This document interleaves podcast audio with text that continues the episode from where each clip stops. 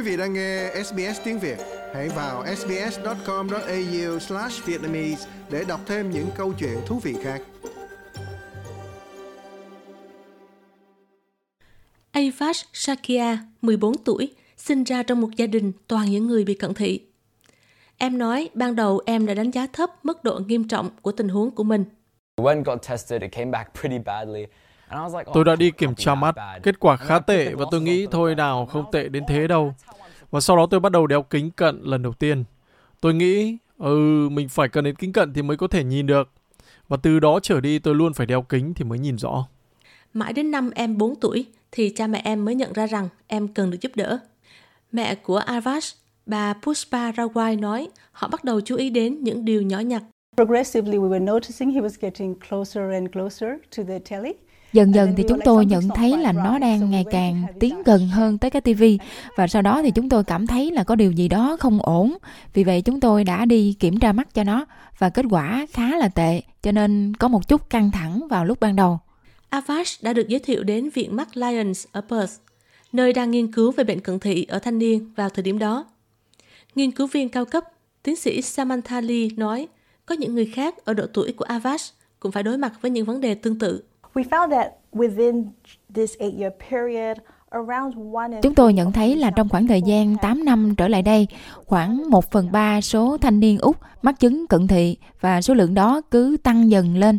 Vì vậy, thị lực của thanh niên Úc đã trở nên kém hơn trong 8 năm nay. Điều này khá là bất ngờ.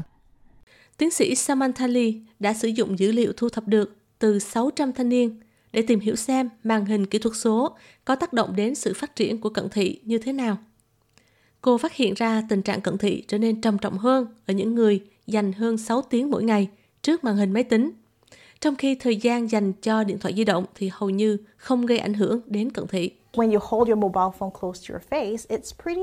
Khi mà bạn đưa điện thoại di động lại tới gần mặt hơn, màn hình khá là nhỏ nhưng mà mọi thứ xung quanh điện thoại di động đều ở rất là xa. Vì vậy khi mà não chúng ta ghi nhận rằng hầu hết mọi thứ xung quanh đều ở xa và nó báo cho mắt chúng ta biết rằng không cần thiết là phải phát triển cận thị.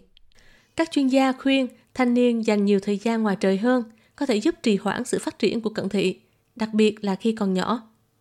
Còn đối với những người phải làm việc thì cần phải tăng cường nghỉ ngơi hoặc thậm chí mang màn hình máy tính ra làm việc bên ngoài trời, dưới ánh nắng mặt trời thì có thể hữu ích hơn.